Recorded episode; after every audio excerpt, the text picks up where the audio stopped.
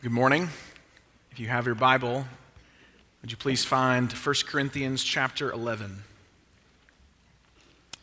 1 Corinthians chapter 11, and we'll start in verse 23. 1 Corinthians chapter 11, starting in verse 23. Today is the day after Christmas. And now that I have a one year old, I feel like I've crossed over into a, a, new season of life because what I was doing two nights ago was putting together toys for my son. Something that I've never thought I've had to do before. but it, give, it gave me a, a, a new sense of wonder. Thinking about my own son being in the world, experiencing the blessings of Christmas, that the Son of God took on flesh and dwelled among us. And we celebrate Christmas because Jesus Christ is Emmanuel. He is God with us. And as the season of Advent comes to a close, I want us to think about what Jesus left his church with between his first and his second coming. Specifically, and this may seem a little interesting to you as you see on the screen, I want to think together with you this morning about the Lord's Supper. Now, we're not taking the Lord's Supper today, we took it last week. Uh, but we, we should think through why we do what we do, right? A lot of us grew up in Baptist churches. I've been in Baptist churches my whole life, and I remember uh, well just regularly getting together to take the bread and the cup. But other than times when I've actually received the elements of the Lord's Supper, I don't think I've really thought that much about it. And so, what do we think about the Lord's Supper? What happens when the church gathers together to eat the bread and drink the cup? Where should we locate the Lord's Supper in this grand story of Scripture that God has given to us? What is God doing in the life of the church when we participate in this ordinance together? You heard, hopefully, last week, Pastor Brian talk about how we as a church are going to move to take the Lord's Supper more often. Every third Sunday morning, every fifth Sunday evening. So, what is it that we should be thinking about, or saying to one another, or doing, or even expecting as we partake together? I want to attempt to try to answer and clarify some of these things for us today. So, all of us have probably heard two very true, very clear things about the Lord's Supper. First, the Lord's Supper is an ordinance, meaning it's something that God has commanded to us in Christ for the church to observe. It's an ordinance of Jesus, just like baptism that we got to witness a few minutes ago. And number two, we all know and affirm that the Lord's Supper is a memorial of the death of Jesus for sinners. It's commemorative, it's to elicit memory in our minds and in our souls. But I want to argue this morning that the Lord's Supper is more than those things. Not less, but, but more. It isn't just something that we do, but rather the Lord's, something, the Lord's Supper is something where God participates as well to make the body of Christ more and more into the image of Christ. So let's read our text this morning and kind of give you the, the lay of the land. We have a lot to cover. So uh, we're going to read our text and then we'll kind of go all the way back to the beginning of the Bible to set the table, pun intended, as we think about the Lord's Supper. So let's read 1 Corinthians chapter 11, starting in verse 23. For I received from the Lord what I also delivered to you that the Lord Jesus, on the night when he was betrayed, took bread, and when he had given thanks, he broke it and said, This is my body, which is for you. Do this in remembrance of me. In the same way, also, he took the cup after supper, saying, This cup is the new covenant in my blood. Do this as often as you drink it in remembrance of me. For as often as you eat this bread and drink the cup, you proclaim the Lord's death until he comes. Would you join with me in prayer? God in heaven, we know that your word is powerful. We believe that your word is authoritative. And so, Lord, we come together as the people of God to sit under your word to be transformed by that word and by the power of the Holy Spirit. So, Lord, help me, use me as your mouthpiece to communicate your truth. for the glory of your name and for the good of your people. We ask all this in the strong name of Jesus. Amen. So, we're going to take this morning into two parts. Part number one is going to be the Lord's Supper in Scripture. And so I hope you have plenty of paper and your pencils are sharpened, or you have plenty of uh, space on your note app, uh, because we're going to fly through the entirety of the Bible. Uh, this maybe excite some of you. It may cause some of you to automatically have your eyes glaze over in slumber, but that's okay.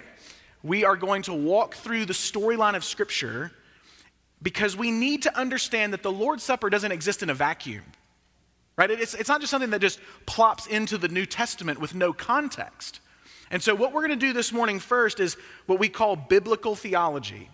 In other words, we're wanting to trace a theme or an idea through the scriptures and see how it develops together.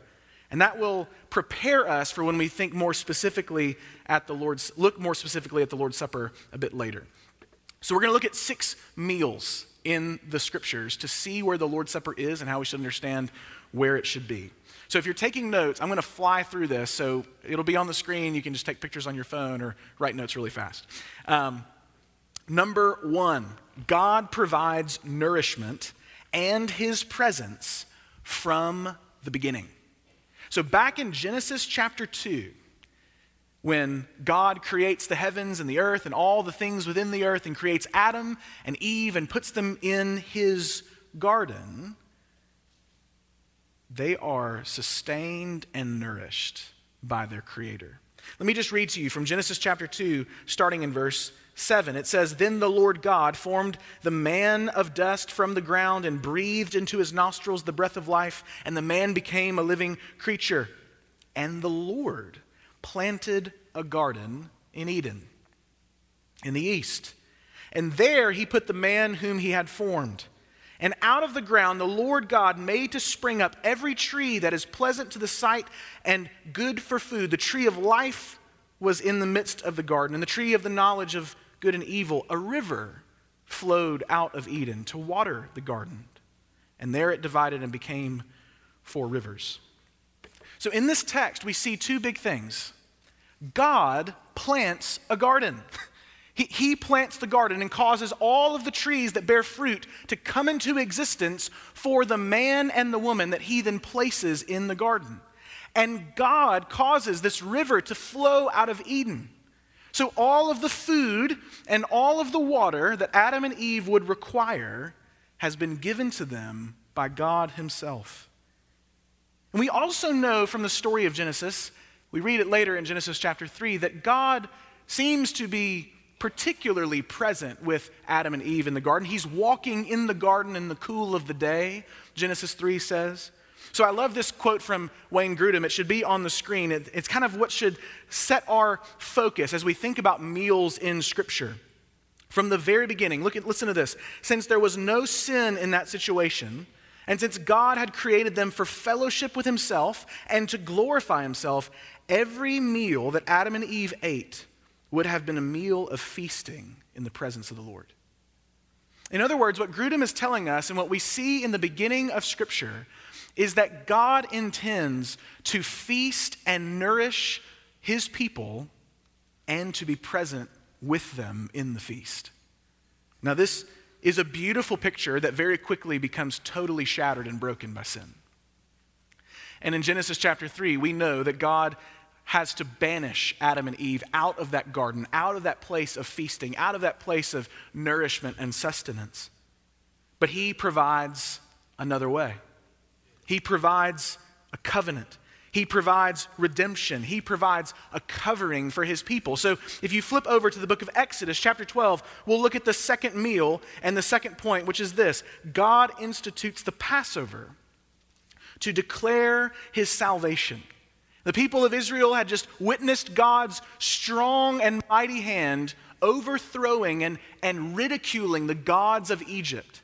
And as they prepare to experience the last plague that will be their seal of salvation and redemption from Pharaoh, they take the Passover. But listen in Exodus chapter 12, verse 14, what the Lord says through Moses about the Passover. This day shall be for you a memorial day or a day of remembrance. and you shall keep it as a feast to the Lord. Throughout your generations, as a statute forever, you shall keep it as a feast.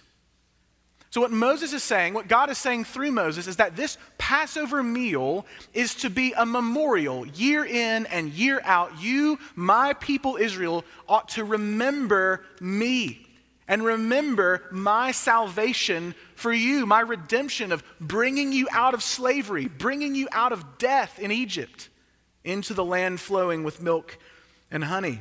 The Passover is this huge sign in the Old Testament for redemption for God's people. And they're to celebrate that Passover as a memorial or as a remembrance. Now, if you're with me in Genesis in Exodus 12, flip over just one page to Exodus 13 in verse 8. Exodus 13, verse 8. God is telling Moses to explain to the people of Israel what should we be thinking about as we take this Passover meal? In the generations to come, what, what kind of things should we be saying to one another? And in verse 8, it says this You shall tell your son on that day, why do we do this? You shall tell your son on that day, it is because of what the Lord did for me when I came out of Egypt. And it shall be to you as a sign on your hand and as a memorial between your eyes, that the law of the Lord may be in your mouth. For with a strong hand the Lord has brought you out of Egypt. This is a beautiful picture of a father telling his son, Why are we taking this meal? It's because of what the Lord did for me. But what we maybe miss in this text isolated from itself is the history of the people of Israel year after year, generation after generation, centuries in the future from the Passover event. When a son asks his father, Why are we taking this meal? The father is to say to his son, It's because of what the Lord did for me. For me. It's not for what the Lord had done for our ancestors. It's for me. That the idea of remembrance and memorial is this embodied event of taking our lives and placing it back into the event of redemption. And, and what Moses and the Israelites ought to embody and remember, having as a memorial between their eyes, is that God has seen fit to save them, to redeem them to bring them out of darkness and into light, to bring them out of oppression and into freedom. He is to be remembered year after year, day after day, Passover after Passover. Now, one more thing here that's important for us. In both of our texts about the Passover, we hear the language of memorial and remembrance. So you should flip over to Exodus chapter 20, just a couple of pages later. I told you we're going to go all through the Bible today. Exodus chapter 20. This beautiful section in Exodus chapter 20 where we receive the Ten Commandments, the, the moral law of God, the statute of God's character that's to be continued forever and ever. And at the end of the Ten Commandments, in verse 24, Exodus chapter 20, verse 24, about halfway through the verse, God says something curious. He says, In every place, where I cause my name to be remembered, I will come to you and bless you. So the people of Israel have received this Passover as a sign to remember God's salvation. And here God is saying, when I cause my name to be remembered, I will come to you and I will bless you. Something more than a mere memorial is taking place. Something more than a commemorative act to think back about a past event is taking place. No, God is coming to dwell with his people, to bless them at the meal that he's given to them. Where God is remembered in the meal of the covenant, he comes and he comes to bless. Third meal Exodus 24, just a couple of pages over. And our third meal is, is this God confirms the old covenant with a meal and with his presence. So in Exodus chapter 24, we've received the Ten Commandments, the, the law has been given to the people of Israel. And at the beginning of verse of, of chapter 24, Moses is reading the law to the people of Israel, and he takes some blood. He takes some blood from the altar and then, starting in verse 7, look at what he does. It says, Then he took the book of the covenant, read it in the hearing of the people, and they said, All that the Lord has spoken, we will do, and we will be obedient. They are confirming to the Lord. We will agree to this covenant. We will do all that he has said we will do. Verse 8 And Moses took the blood and threw it on the people and said, Behold, the blood of the covenant that the Lord has made with you in accordance with all these words. This covenant is sealed in blood, the blood of the sacrifice. Verse 9 Then Moses and Aaron, Nadab and Abihu, and 70 of the elders of Israel went up, meaning they went up to the mountain, Mount Sinai. Look at verse 10. And they saw the God of Israel. There was under his feet, as it were, a pavement of sapphire stone, like the very heaven for clearness. And he did not lay his hand on the chief men of the people of Israel. They beheld God and ate and drank. This covenant that God has given to the people of Israel through his servant Moses, sealed in the blood of the sacrifice, is confirmed with a meal and with his very presence among his people. The way in which God comes to dwell with us is through his covenant with us. And when he enters into covenant with us, he is not absent. No, he is present. And he is present to bless. Both parties are here. God receives worship. God's people receive nourishment. And they receive blessing. All right, we're going to flip all the way to the New Testament now. Matthew chapter 26, our fourth meal this morning. Jesus institutes a better meal for a better covenant in the Last Supper. And we know that Jesus, John tells us, is the Lamb of God who takes away the sins of the world. He is the once for all sacrifice. And when he goes to take the Passover meal with his disciples in Matthew chapter 26, he does something radical. He changes the meaning of the Passover from a past event to something that is about to happen. And instead of calling on the disciples to remember what God had done in the time of, of the Exodus in Egypt, Jesus points to himself in the Passover meal. Find with me Matthew 26, verse 26. Now, as they were eating, Jesus took bread and after blessing it, broke it, gave it to the disciples, and said, Take, eat. This is my body. And he took a cup. And when he had given thanks, he gave it to them, saying, Drink of it, all of you, for this is my blood of the covenant, which is poured out for many for the forgiveness of sins. I tell you, I will not drink again of this fruit of the vine until that day when I drink it new with you in my Father's kingdom. So, the big idea that we need to see here is this radical shift from the old covenant, the people of Israel under Moses, to the new covenant, the people of God in Christ.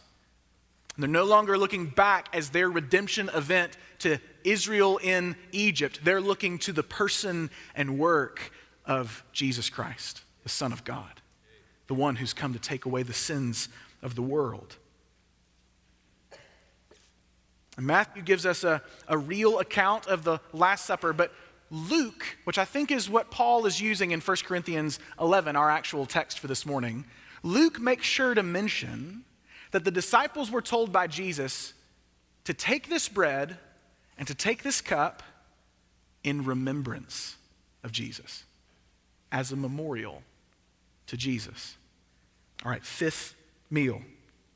Fifth meal. Acts chapter 2. Acts chapter 2, the church observes the Lord's Supper as an ordinance.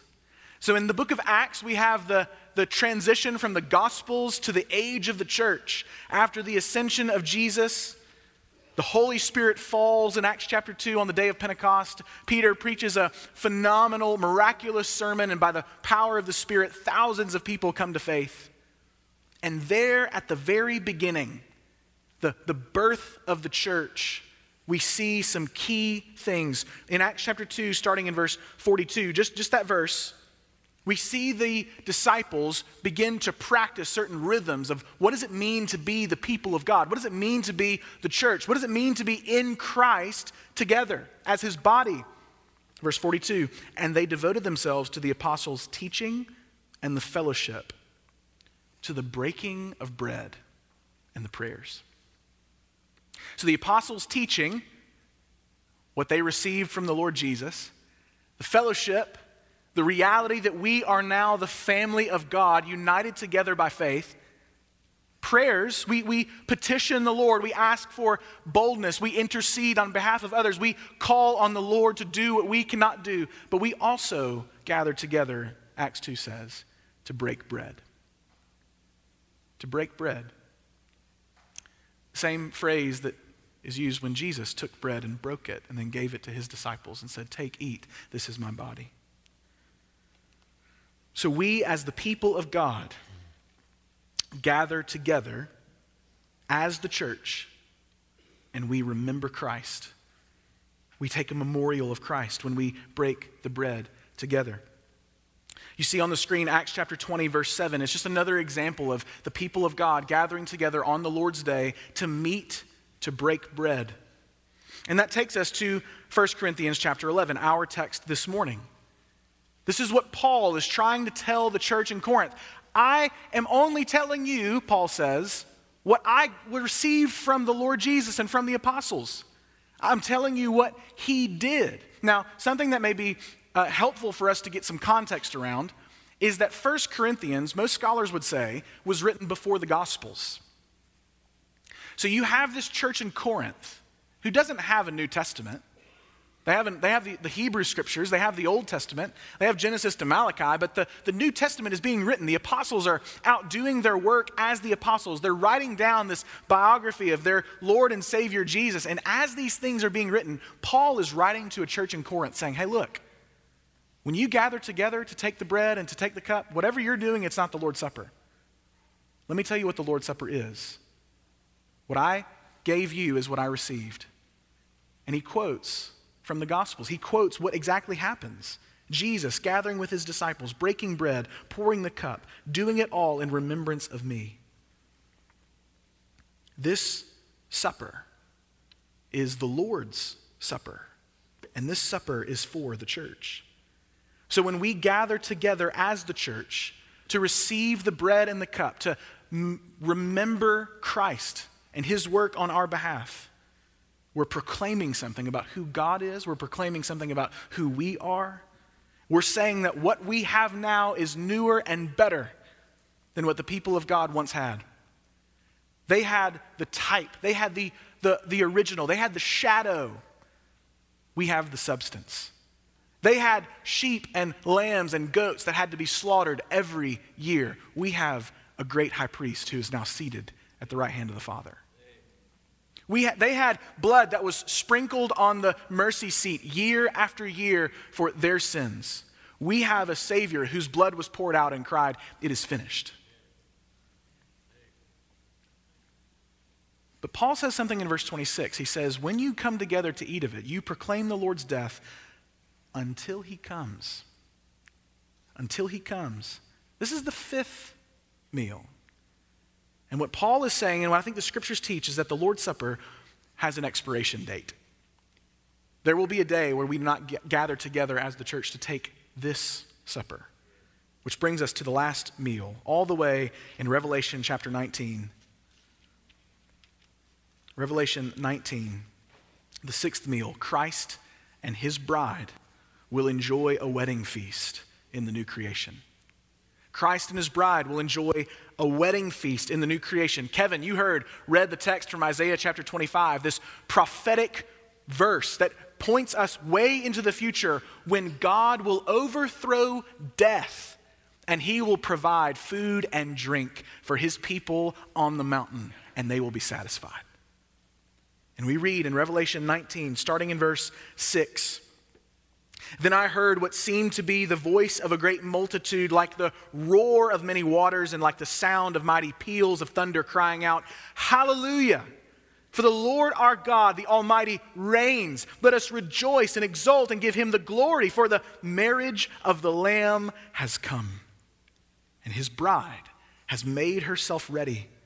It was granted her to clothe herself with fine linen, bright and pure, for the fine linen, linen is the righteous deeds of the saints. And the angel said to me, Write this Blessed are those who are invited to the marriage supper of the Lamb. And he said to me, These are the true words of God. The Lord's Supper is pointing us forward to something that's coming. And the good news of Scripture is that the people of God one day will gather around the table with their bridegroom, clothed in the righteousness of the saints, and feast in the new creation. They'll be in his presence without sin, without death, without stain, without anything to tarnish the communion that's existing between them and their Lord. This meal is the end of the supper. This meal, this wedding feast of the Lamb, is the, the purpose for why we have the Lord's Supper today.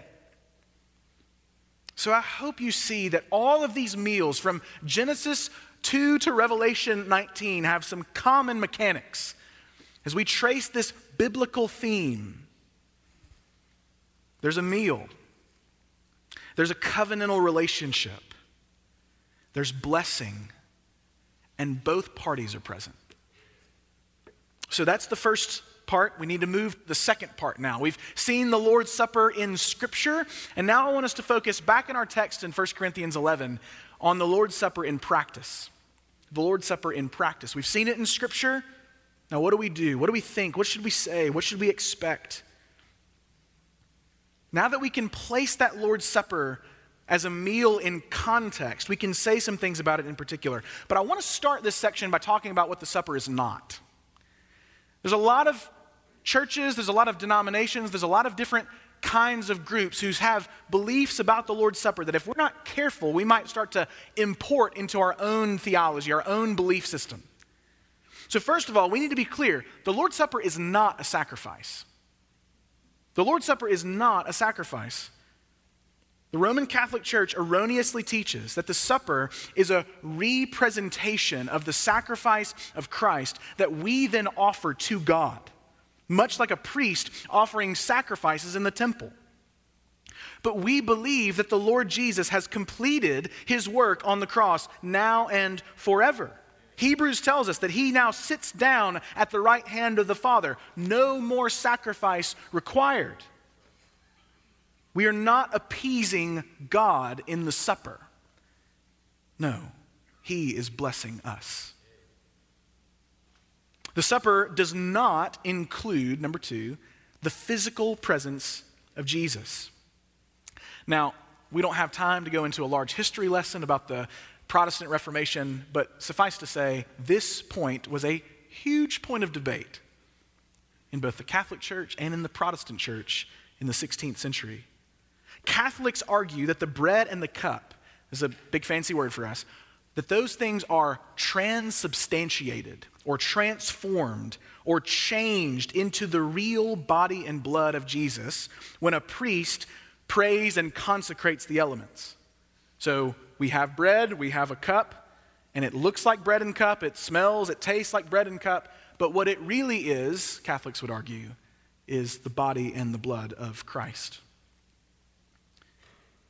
Lutherans argue that while the bread and cup are not transformed, the body and blood of Christ, the real physical, material body and blood of Christ, comes in with and under those elements. So you can read Martin Luther, and he talks about the example of sticking an iron in a fire. And then when he pulls it out, he sees that the iron is glowing. It is filled with fire, he says. And in the same way, Luther argues, the bread is still the bread, but it is filled with the body of Christ. Or in a more modern illustration, you might think of taking a sponge and filling it with water. It's still a sponge, nothing's changed about that sponge, but it is now filled with something else. But this does real damage to the humanity of Christ. We believe that Jesus Christ is fully God and fully man. He's not kind of a man and fully God, he's fully man and fully God. And so, if we were to believe or to communicate that the physical body of Christ can be in many places at once, we're defining the body of Christ differently than how we define the body of a human. And that's a real, real danger. So we want to avoid distorting the true humanity of Christ. Because if we don't have the humanity of Jesus that we celebrate this Advent season, we don't have a Savior. If we don't have a real human who can stand in our place as our substitute, then we don't have a substitute at all. Third thing that the supper is not the supper does not justify anyone. Again, Catholics claim that the Lord's Supper is a means of saving grace that removes sins and justifies believers merely by the work itself.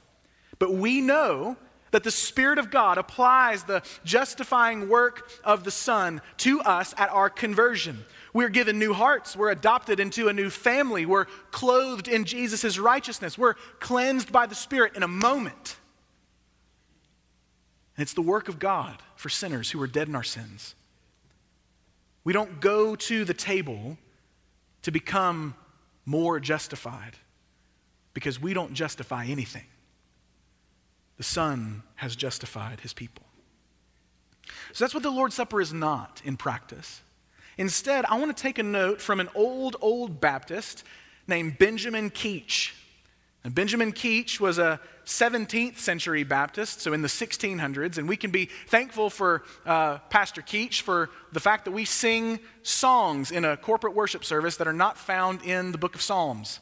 It was Benjamin Keach in the 1600s that said, I think when the Bible says we should sing a new song, we should write songs. and there was a huge controversy in the 1600s, and Benjamin Keach is the reason why we now can gather together as the people of God to sing songs to him in the service together. This is what Keach wrote in his Baptist Catechism on the question What is the Lord's Supper? The Lord's Supper is an ordinance of the New Testament instituted by Jesus Christ, wherein by giving and receiving bread and wine according to his appointment, his death is shown forth. And the worthy receivers are not after a corporeal and carnal manner, meaning physical, but by faith made partakers of his body and blood with all his benefits to their spiritual nourishment and growth in grace. I think Keach gives us a biblical and robust definition of what the supper is. And I want to commend it to you. And so we're going to take apart some of those aspects of his definition and add some more. And we're going to look at some different ways to view the Lord's Supper from our text in 1 Corinthians chapter 11. We'll have to add some one extra point from 1 Corinthians chapter 10, but we'll get there in a moment. So if you're taking more notes, here's a new section. Here's a new list. You ready? Number 1, the Lord's Supper is a covenant meal for those in Christ. The Lord's Supper is a covenant meal for those in Christ. Now, we, we understand this pretty intuitively, right? If it's the Lord's Supper, then who should take the Lord's Supper? The Lord's people. The Lord's people are the ones who are called to come and dine with him at his table. And so our the big idea of this we find in verse 25 when Jesus says, "This cup is the new covenant in my blood."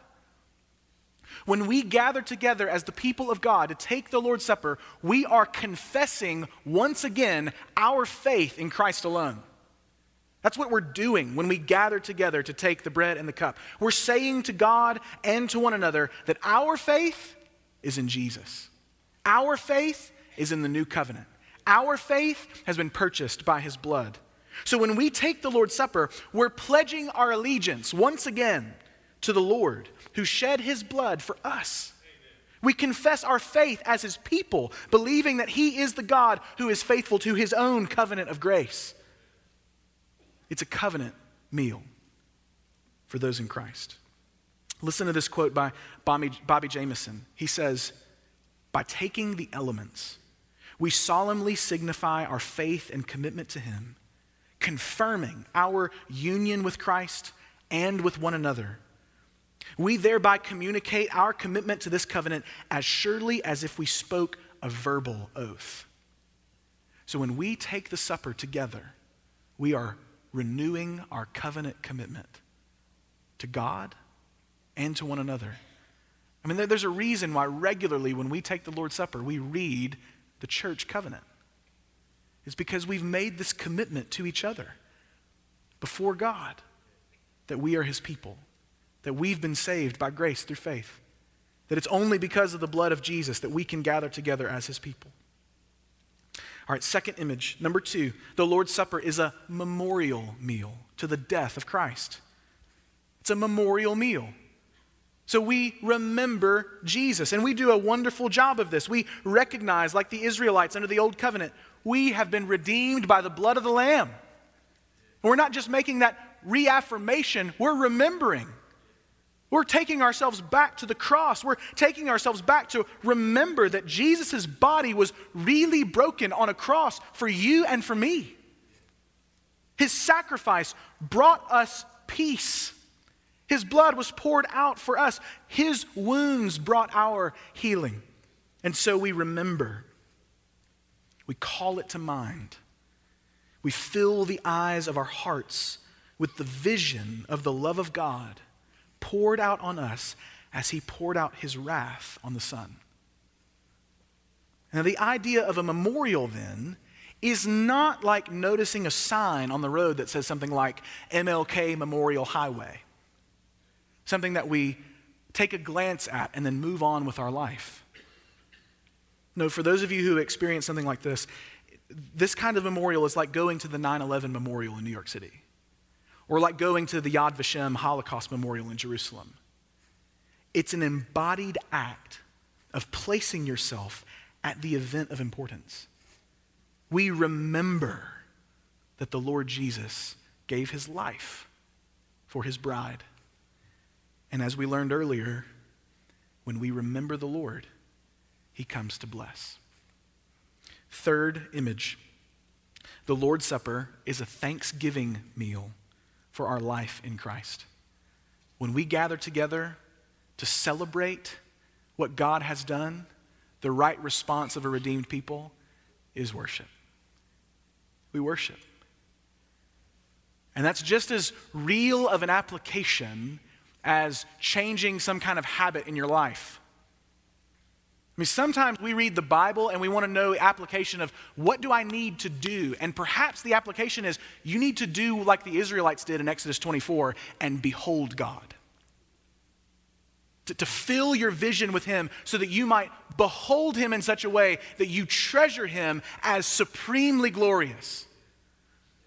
And when you take the Lord's Supper, when I take the Lord's Supper, we're taking symbols of the body and blood of Jesus for our salvation. We're, we're remembering that we have been united to Christ by faith in who He is and in what He's done. So when, when we gather together, we have thankful hearts. We have grateful hearts. We worship Him and praise Him with all the gratitude we can muster. We celebrate what God has done for us as His people, and we show those in our midst those who eavesdrop on our family meal, that the gospel has produced in us something that the world cannot produce. When we gather together to take a piece of bread and a little cup, and we are filled with gratitude and thanksgiving, and it, and it fans the flame of worship and praise in our hearts, it will cause the world around us to wonder what is it? What is it about this meal that fills them up with so much thanksgiving? Well, it's because this meal means something. It means that we have life, it means that we are now in Christ, it means that we have reason to be thankful. Fourth image the Lord's Supper is a family meal with the body of Christ. The Lord's Supper is a family meal with the body of Christ. The Lord's Supper is for the family of God. And we, we recognize there are two ways to talk about the family of God, right? We can talk about the family of God in all caps, and that's kind of thinking about the universal church from the beginning to the end. That you and I are a part of a grand church, a grand people of God who have been redeemed from every tribe, nation, tongue, and language. A people of God that we will eat with at the wedding feast of the Lamb. There's another way to think about the family of God, and that's this particular congregation right here called Lakeview. The people that have covenanted together to worship God and to live life as holy believers together. And so when we gather as that family to take the Lord's Supper, it should call to mind the idea and I pray the reality of the fellowship that we enjoy with one another. That we we know one another. We love one another. We pray for one another. We build one another up. We, we seek to outdo one another in showing honor. We bear up one another's burdens. We hold each other accountable. We treat one another like brothers and sisters. Now, Paul is clear, and all throughout 1 Corinthians 11, when we take this meal, we take this meal as a gathered body. And when we take the bread and cup together, we notice what God has done and is doing in the lives of our brothers and sisters around us. So, so just picture this for a moment. When, when we hand out the bread and hand out the cup, we can take a, a view around this, this building, around this room, and say, God has done something in him and in her and in him and in him and in her. And we, we celebrate that as the family of faith, just like we applaud and rejoice when we witness baptism.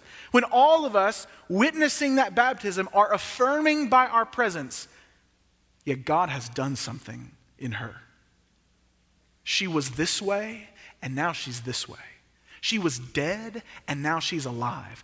Every time we take the supper, we get to look around at our brothers and sisters and say it once again God has done something in you and in me. He's made us a family. He's made us a family so that we might fellowship together and eat together and drink together and live together. We are more strongly united together at the Lord's table.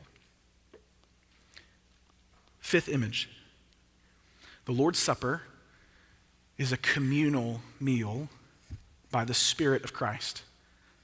Now, this point is going to cause you to take a page back from 1 Corinthians 11 to 1 Corinthians 10. When Paul is speaking about something very important that I think should be brought to mind or brought out when we think about the Lord's Supper. We always, or we often rather, go to 1 Corinthians 11 as we should when we think about the Lord's Supper. But 1 Corinthians 11 is in context, right? And 1 Corinthians 10 should inform what we read in the next chapter. The supper is a time when the people of God are sanctified by the work of the Holy Spirit. You and I, as believers, are united to Christ, and we're united to Christ by faith. And we know from Ephesians chapter 2 that that faith is a gift given to us by the Spirit. The Spirit is the one who unites us to Christ. And there at the table, at the Lord's Supper, that same Spirit unites us once again so that we might find spiritual nourishment at the table. So look again, look with me in 1 Corinthians chapter 10. We need to read this passage to get the context. In verse 16, Paul is rebuking some believers who are taking part in some pagan meals that were, where meat is being offered or meals are being offered to false gods. And notice what he says in verse 16 the cup of blessing that we bless, is it not a participation in the blood of Christ? The bread that we break, is it not a participation in the body of Christ? Because there's one bread, we who are many are one body, for we all partake of the one bread. Consider the people of Israel. Are not those who eat the sacrifices participants in the altar? What do I imply then? That food offered to idols is anything? Or that an idol is anything? No, I imply that what pagans sacrifice, they offer to demons and not to God. I do not want you to be participants with demons. So notice what Paul is saying in this passage. He's saying that when you go with these pagan meals, who are offering these meals to false gods, what you're doing is you're participating with demons. You're sharing in communion with the demonic. And the way that he argues that point here in 1 Corinthians 10 is by saying, when you take the cup and when you take the bread, you are participating in Christ. You're communing and fellowshipping with Christ. Paul's point is that these meals are not merely physical rituals that take place, they have supernatural significance. So when we take the bread and the cup in the Lord's Supper, we come into real contact with Jesus. Real, however, does not mean physical. We heard just a few minutes ago. By the Spirit, we are brought into the presence of Jesus to be sustained and strengthened and sanctified. Remember, all of those meals in Scripture, God is present with His people to bless them. But this happens only when we receive the supper in faith, when we are believing in the gospel, believing that God Himself is with us to bless us, to nourish us.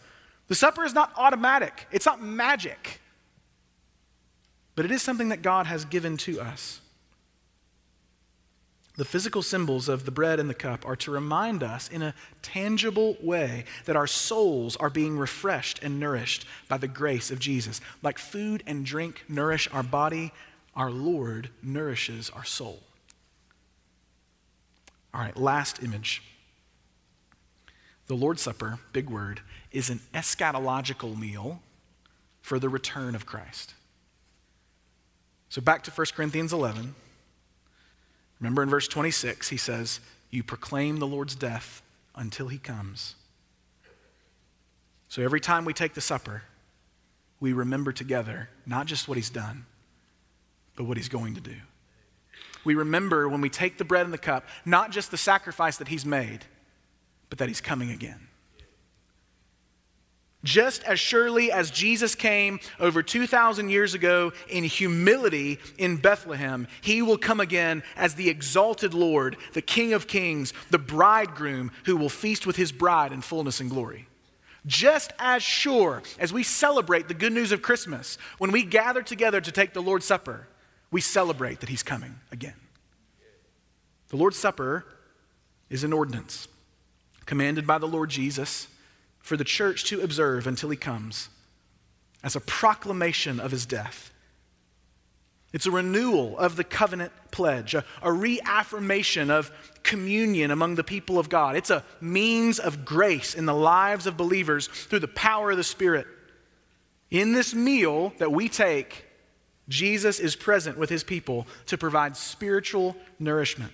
It connects past, present, and future together as we enjoy the blessings of the Lord as his people. Now, we just need to pause and notice that this is all of grace. I mean, why is it necessary that God would give his people this image? Why is it necessary that God would give his people embodied creatures like you and me with, with bodies and souls? Why would he give us a meal, a visible word to see and to taste and to touch. Because God is gracious, it's who He is. And, and what he does for the creation that he loves so much as he condescends to us to give us something in a way that we can understand and handle. Listen to Robert Sherman. He says, God does not need sacraments or ordinances to be gracious. But practically speaking, the sacraments are needed by us. Who, as embodied social and historical beings, ordinarily become who we are through tangible and social interactions over time. To put it another way, the sacraments are not a necessity to God, but they are the way God has ordained to unite and sustain the body of Christ, the church with its living Lord, through the ongoing work of the Holy Spirit. What a gift! What a gift that we get to partake of month after month, regularly as the people of God. All of these things that we might be reminded of. I want to conclude, though, by drawing your attention to Paul's warning in 1 Corinthians 11. We, we didn't read it. But he, he warns the people of God in Corinth to take the supper in a worthy manner. Now, the context there is that some believers in Corinth were using the Lord's Supper as a tool of division between the rich and the poor. You can read in this section for yourself. But their participation in the supper proclaimed the opposite of what the supper really means. Instead of fellowship, these believers were proclaiming division. Instead of communion with God for the faithful, they proclaimed superiority and inferiority among believers. Instead of remembering the death of Jesus, they remembered their own bellies. So here's what it means to take the Lord's Supper in a worthy manner. You recognize that you are desperately needy for the grace of Jesus. You confess that this church is full of nothing but needy people who can do nothing apart from Christ. And you realize that just what you need for life and godliness is yours for the taking to receive from the Savior. In other words, to participate worthily in the supper, you must believe the gospel of Jesus Christ.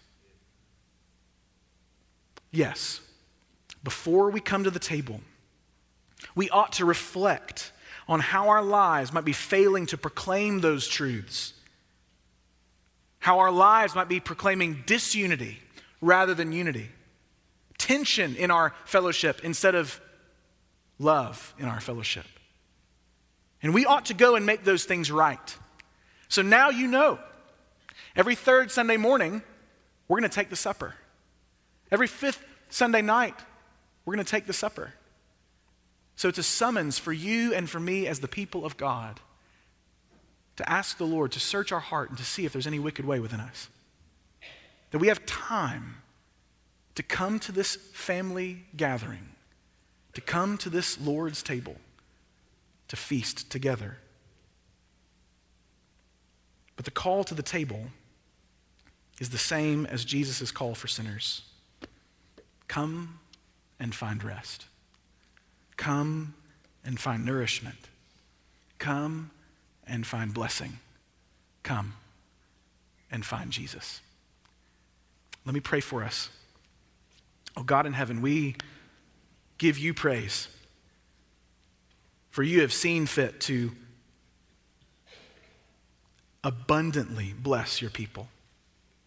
Not only have you secured our salvation through the death of Christ, through his resurrection and ascension, but you have given us these signs and symbols. You've given us these ordinances of baptism and the Lord's Supper. As we witness the Lord's Supper, partake, partook of the bread and the cup, last week, as we witnessed baptism this week, we remember. We remember what you have done, and we remember what you are going to do. And in that remembering, God, we know and we trust, according to your word, that you are with us and that you are ready to bless. But Lord, I pray that for those of us in this room who are not able to worthily receive the supper because they do not know you by grace through faith, I pray that they have heard this morning through our songs and through the word preached that the offer of life is theirs if they will come and find it. If, if we seek you, we will find you, your word tells us. So we pray, Lord Jesus, that you might call some even now. We ask this in your name. Amen. Well. Thanks for worshiping with us today. If you felt the Lord leading you to respond today, whether that was to receive Christ for the first time, or to take your next step in baptism, or if you have a prayer request, We want to start that conversation with you. Visit lakeviewbaptist.org slash contact to get in touch with one of our pastors. And as always, you can stay connected with us through our social media and website.